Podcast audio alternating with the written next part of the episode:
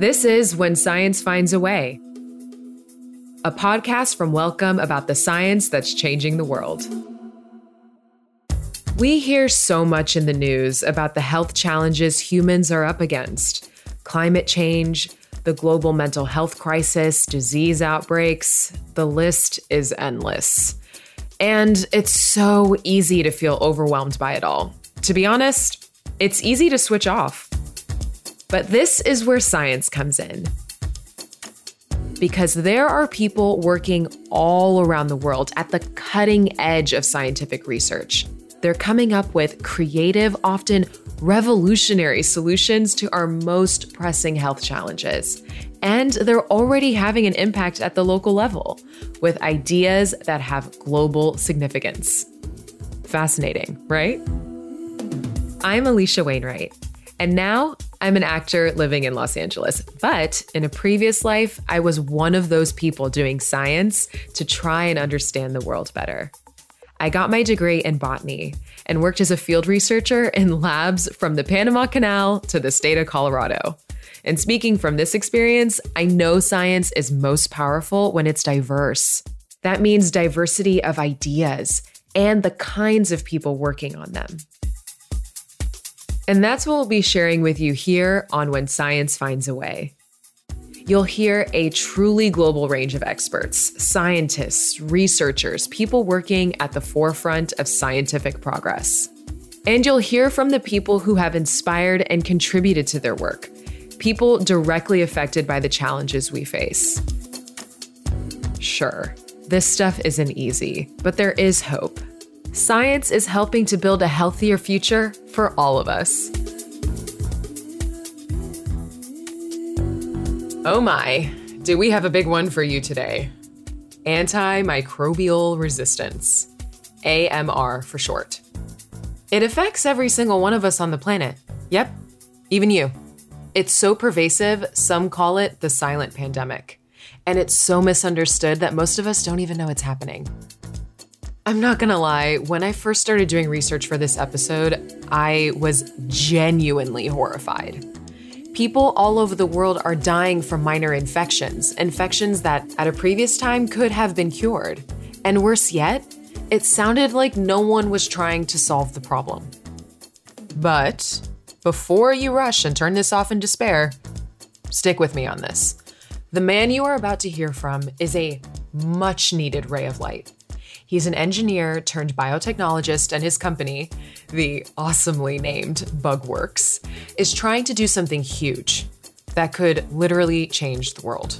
This is why AMR is shaking the foundations of our society because it's like oxygen. You never speak about oxygen every day, but it keeps you and me alive.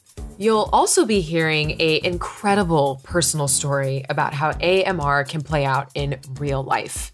But after 5 weeks, there was no improvement. I had to fight for my life. It shocked me. It was inconceivable that this could be happening now in 2023. And it made me realize how much I did not know or had misunderstood. So, buckle up. It's a bumpy ride, but I promise it's worth it. Here's my conversation with Dr. Anand Anandkumar. But don't tell him I called him that. He prefers Anand. I started by asking him to give us an elevator pitch. What is AMR? Alicia, the simplest way of putting this is when existing antibiotics, antivirals, and antifungals stop working because the bugs have simply mutated and have changed from what we believe them to be, that is antimicrobial resistance. When the organism is able to resist the very treatment that is supposed to kill it. That's basically AMR.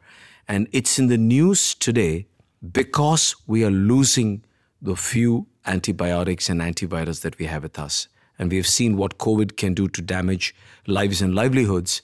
And we had that wake up call and several other wake up calls waiting to happen.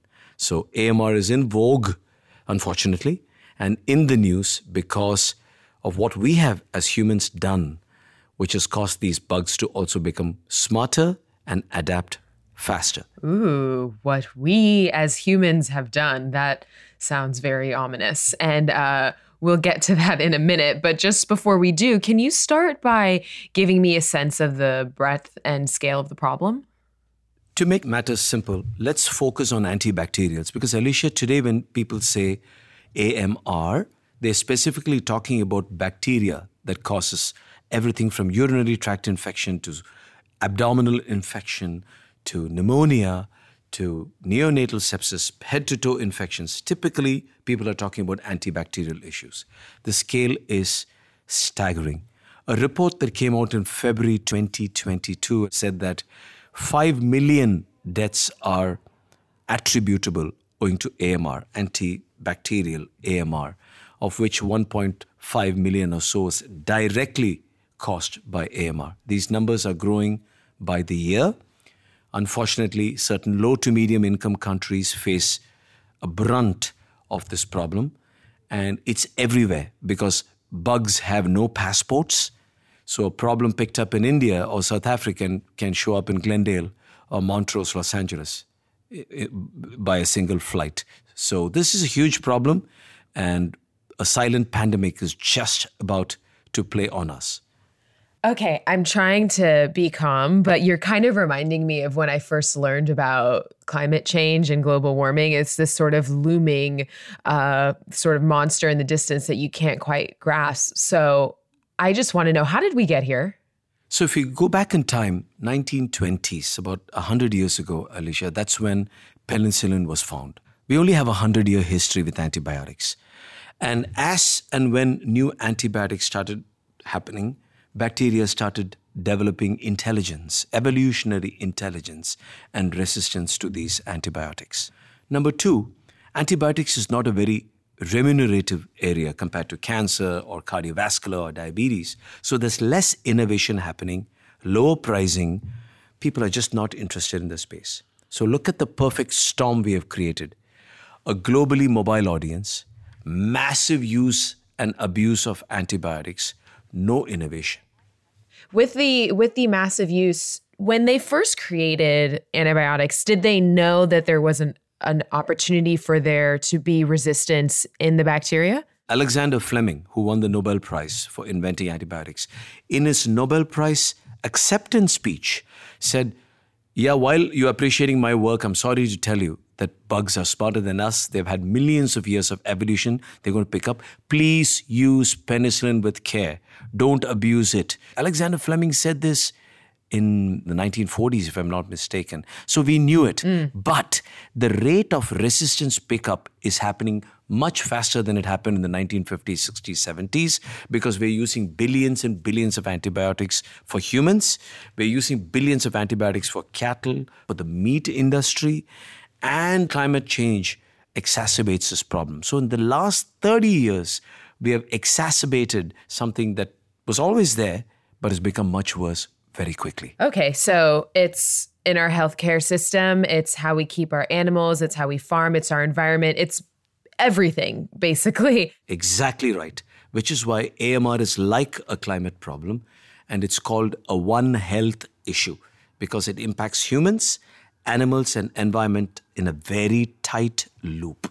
And I'm keen to know your personal relationship with this issue. And India is a hotspot for AMR. So I'm curious how did it come up in your family when you were growing up? Was your family one to kind of just immediately go to the doctor for antibiotics? My father was a very famous doctor in India. He practiced for 53 years before he passed away. He's a very vaulted physician and he treated tuberculosis for many decades. So I grew up in a family that's filled with doctors, and I used to have lines of patients around my house with TB.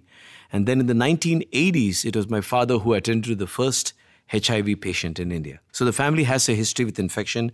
I grew up knowing to treat antibiotics with great care never to take antibiotics without my father's prescription, to always complete a full course of antibiotic, never to split the tablet into two. So I wow. think, but I was an engineer, right? I'm not a, you were born to do this. You were was, born to exactly, do this. Exactly, Alicia. Remember, I'm an I'm an engineer. I'm not a doctor. I'm not a scientist. It's in my 90 in my late 40s that I I understood the purpose of my life and changed from engineering into biotech. But it looks like the subconscious in me took over in my late 40s to want to do an antibacterial company. Right. Okay. So you are totally immersed in the field of AMR, but you know, what about everyone else? Do you think that people really understand the scale of the problem? AMR is just like climate. We know it's out there.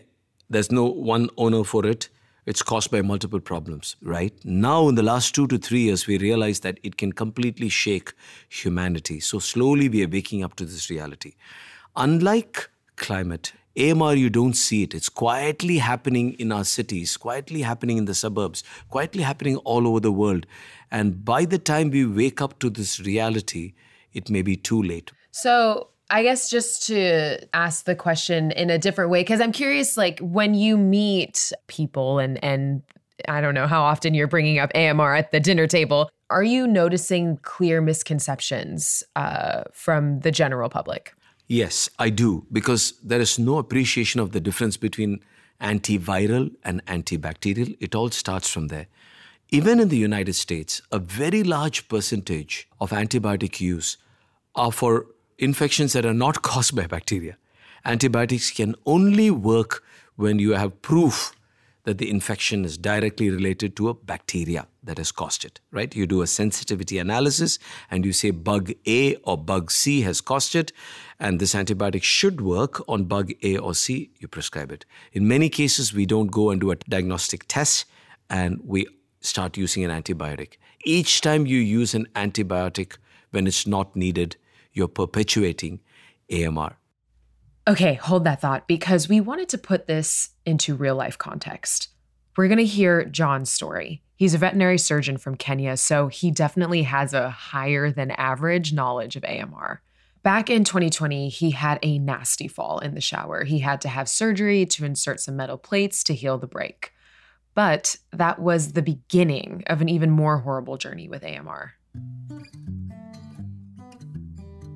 After I had the operation, the surgical wound continued swelling and it started uh, discharging uh, despite uh, me using the prescribed antibiotics uh, during that time. And it got so bad that uh, it triggered off uh, high blood sugar. And this actually drove me into a, into a semi coma. And then I had to undergo another surgery to remove the metal plates because the infection had gotten into the blood, uh, had become uh, what you call septicemic. One time I called my wife aside and I told her the way I'm feeling now. I think I've reached the end. Please take care of yourself, take care of the family. Uh, probably uh, we'll meet again in heaven. Uh, I never got better. The COVID 19 infection that came during that time did not make things any better. I had to fight for my life. And uh, then, after five months in hospital, I was released to go home, uh, still very dilapidated and uh, debilitated, uh, very weak. I could hardly stand. I had to be helped uh, to bed, to the wheelchair. Actually, when I was released from hospital, the wound dresser came home with me and he visited me uh, twice a week and did the dressing of the wound. But after five weeks, there was no improvement. And uh, when I thought about it, is when I decided to do a culture and sensitivity testing and get the results for myself and get to know what is going on. Thank God I had a background in uh, pharmacology, toxicology, and medicine. I got the results that showed an organism that was causing the problem, a bacteria called Citrobacter. 18 antibiotics had been tested on it, and only one antibiotic called amikacin was working. And so I went ahead and uh, had uh, amikacin administered for five days. And after about uh, three weeks, the wound started drying up and that is how I recovered. My hospital bill came to around 35,000 US dollars. I spent another $10,000 at home. And then the drug that was working costed uh, less than maybe $50. It was less than $50. Following uh, the surgical maneuvers and uh, the problems I had in hospital, my leg is now uh, three inches shorter and actually registered with the Kenya government as a person living with a permanent disability. Uh, this to me was unthinkable before, but I'm having to cope with it and I'm having to prefer to live with it rather than have other surgical maneuvers done and expose me to another round of antimicrobial resistance and sickness and recovery and complications that may come with it.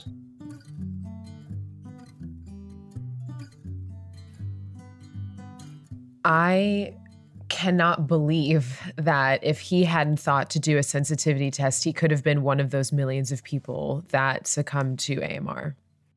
Absolutely.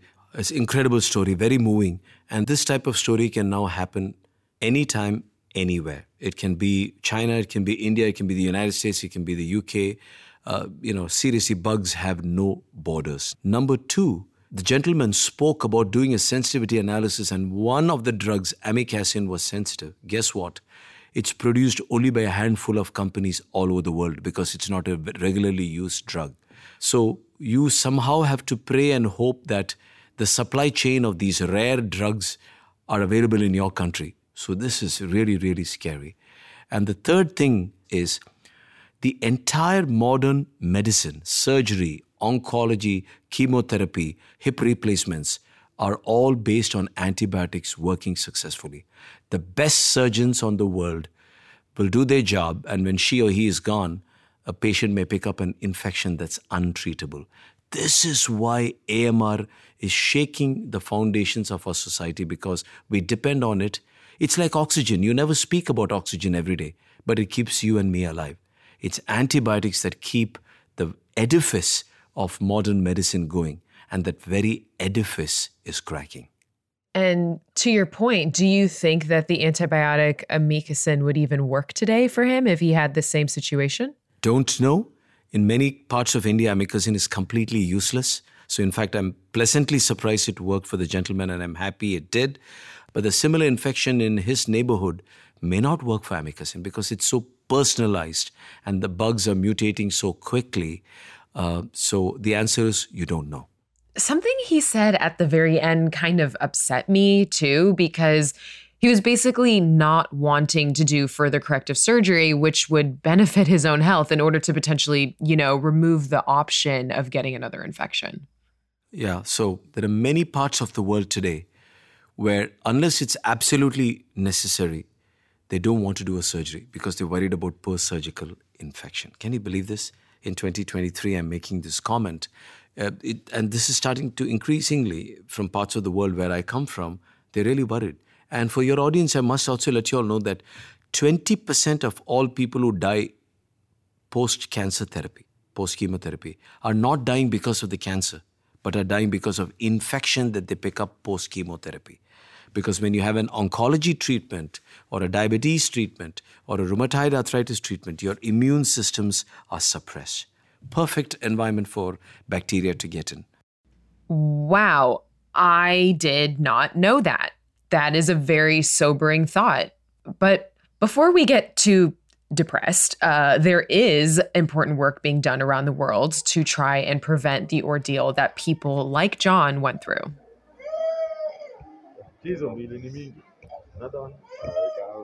This is Kakamega Hospital in Kenya, alongside a handful of other hospitals in Ghana, Malawi, and Uganda. It has been part of a surveillance project since 2020, which is aiming to better understand the burden of antimicrobial resistance on patients living in low and middle income countries.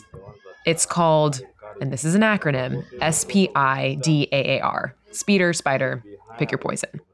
It's short for Surveillance Partnership to Improve Data for Action on Antimicrobial Resistance. Did you get that? Okay, great.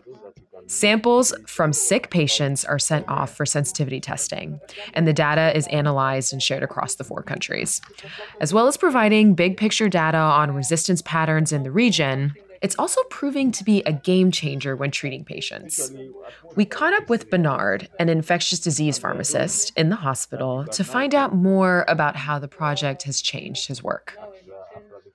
Since the Speeder project started, so much has changed. The level of understanding of antimicrobial resistance and antimicrobial stewardship has really gone up. We are now able to carry out a number of tests that support the doctors to be able to make clinical decisions. And this is not just in terms of doctors and the other healthcare workers, even the patients. They are happy because we are able to make timely interventions and be able to give the right or appropriate antibiotic. We had a, a baby in newborn unit who fevers were just going up despite the fact that they were on very good antibiotics. So we struggled and eventually we got some blood. We took to the lab. Uh, we were able to do culture and actually it was a mixed growth. So what we did, we were able to introduce uh, new antibiotics to this uh, newborn and actually the baby responded. That eventually they came out of the newborn unit. So it was a big thing. Uh, remember, she spent a lot of time, more than three months in the newborn unit. So the mother was so happy. So that's a case that uh, I think it it taught us a lot because there are sometimes there are some bacteria we feel they're just normal flora, they don't cause any infection, but you will have to interpret results in relation to the state of the patient. So we believe we are making a difference. Previously, you come to work and you don't have the tools to support you be able to do what you learned in college. So it used to be very frustrating, very, very frustrating. But because we are able to adequately diagnose, then you wake up in the morning, at least you have the passion to go to work because you know you will make a difference in someone's life.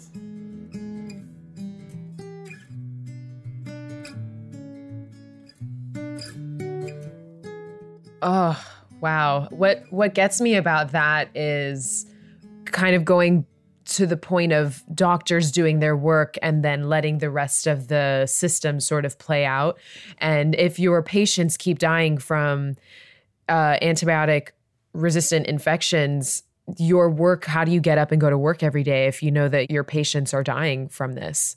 Th- that's right. You, you may be the most talented doctor, clinician, or surg- surgeon, but uh, a resistant bacterial infection is out of your hand if you don't have the tools to deal with it, right? Right, of course. But what gives me hope uh, is to see that positive change is happening with research projects like this. And actually, you know, Bernard told us that alongside improving their antimicrobial stewardship in the hospital, one of the big learnings for the whole team was around basic hygiene standards that needed to improve, which which is another really important AMR prevention tool.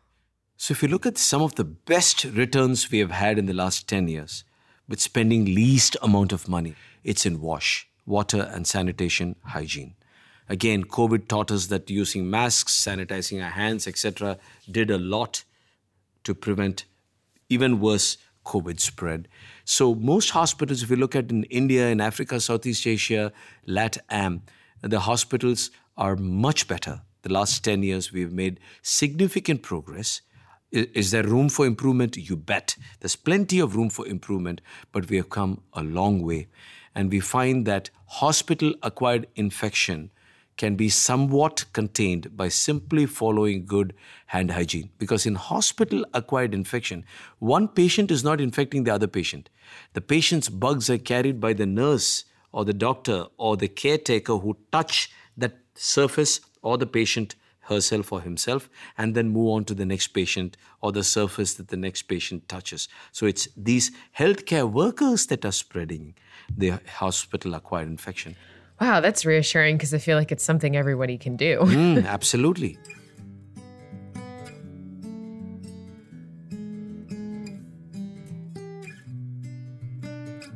So, we've looked at some of the ways we can slow down the advance of AMR, but now the big question what happens if we run out of antibiotics? I mean, are we going to go back to pre penicillin era where people were dying from something as simple as scratch? So, I'm going to be very careful how I answer this because people may think that since I work in the area, uh, that we may be potentially exaggerating. So I'll pull back, I'll be careful, but I'll state the fact. If the pipeline of how we're creating new antibiotics, antibacterials, does not improve and improve quickly, I'm afraid we will be left to deal with last resort situations. That means patient comes in, he or she has pricked their hand or a small surgical incision, picked up an infection, and the antibiotics available in that hospital are not enough to treat the bug. This pandemic is a silent pandemic. COVID was not a silent pandemic. It's in your face, massive spread, spikes, and come out quickly, etc. AMR spreads quietly.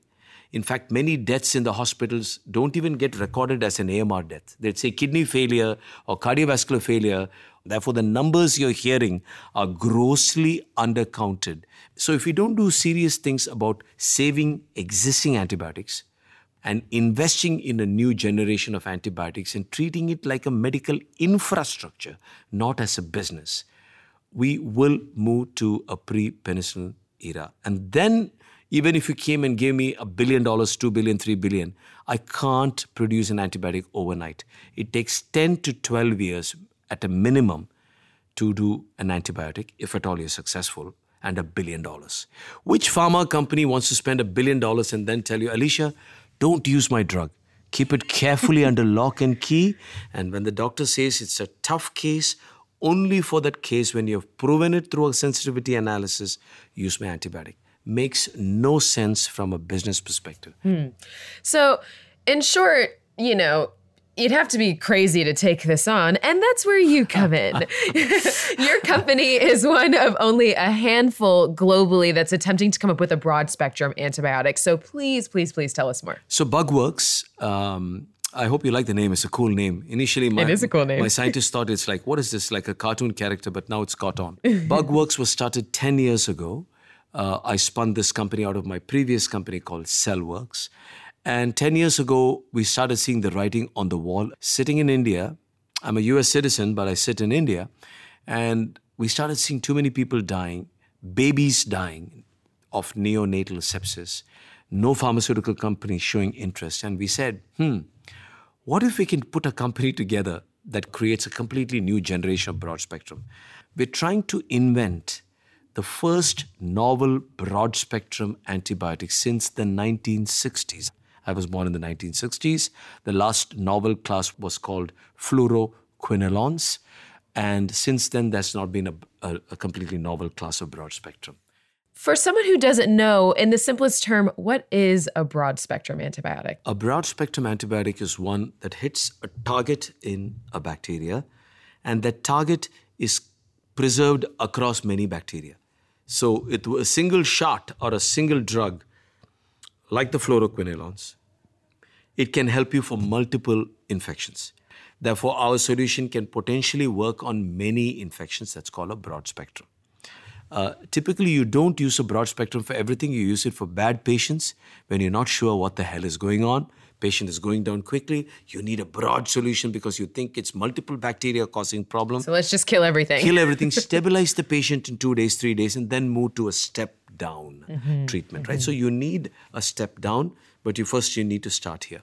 So our broad spectrum works on a whole host of organisms that cause from meningitis to skin infections to urinary tract infection to pneumonia to uh, abdominal infection, Uh, sexually transmitted diseases, cystic fibrosis, which is a big problem in the United States, UK, for Caucasian population, and we also work on bacteria that causes bioterrorism. So we have an application in public health and we have an application in biodefense. Like anthrax? Like anthrax, like bubonic plague, and many more things I can't speak about okay. that are either naturally occurring or potentially engineered by some operators. We won't speak about where they could come from.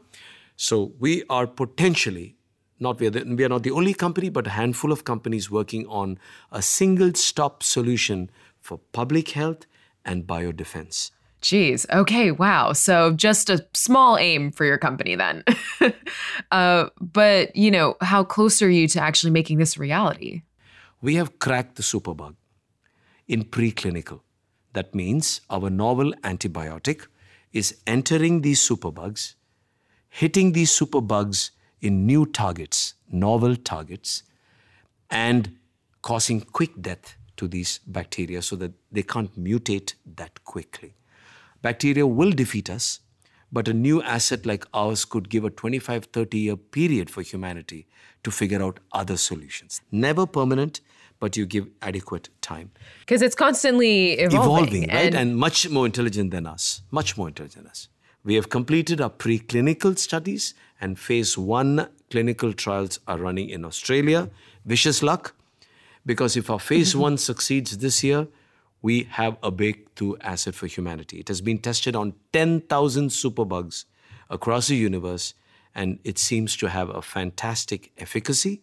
But I cannot claim success until we complete the early clinical trials and know that the safety of the product is adequate.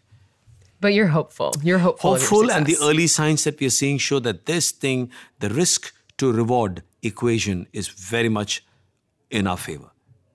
Hmm. Wow, that is broad spectrum. that's that's truly fascinating. Thank and you. okay, so if the business case isn't there for developing these broad spectrum antibiotics. What should governments and the scientific community be doing to stop the globe from getting to the point of no return? Since the return on investment is so poor in antibiotics because there's no volume, governments are starting to look at antibiotics like defense infrastructure.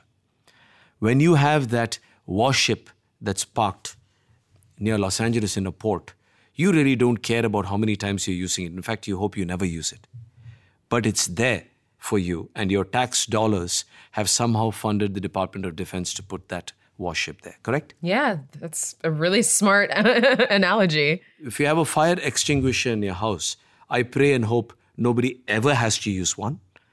But if a bad occurrence happens, you have a fire extinguisher, but you still pay for it, you pay for your fire insurance, you keep it, and we pray and hope you never use it. So people are thinking about an antibiotics like fire insurance or a defense insurance and say, don't treat it like a cholesterol drug. Don't treat it like a blood pressure drug where you can sell by hundreds of millions, right? Keep it so society is able to go on with its medical practice. Don't worry about volume. So they're decoupling volume from value. And the United States and the UK are leading this discussion by saying, let's put money on the table. So if a company is able to crack the superbug and get a drug that works for your public, we will keep it under lock and key. and your warships. And your warships, right? And you never look at how many uh, bombs were ever fired from that, from that stealth fighter. So unless antibiotics are treated like a global infrastructure, that becomes the very lifeline of modern medicine, this space is game over.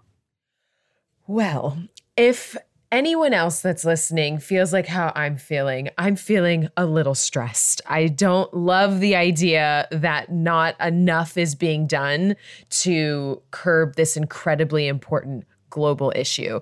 So, I need you to give me a pep talk. What can I be looking forward to? How can I feel better about this? Lots of good things have happened in the last four to five years because we were in such a desperate situation.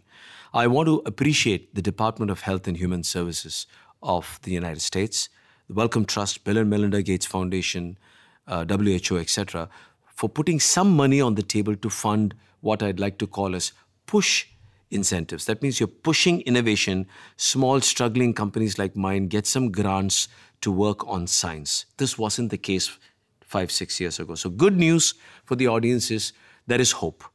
Point number two grants are slowly starting to creep up to fund clinical development, which is the expensive part. Here again, governments like the US, UK, Australia, Canada, etc., are doing a lot of work.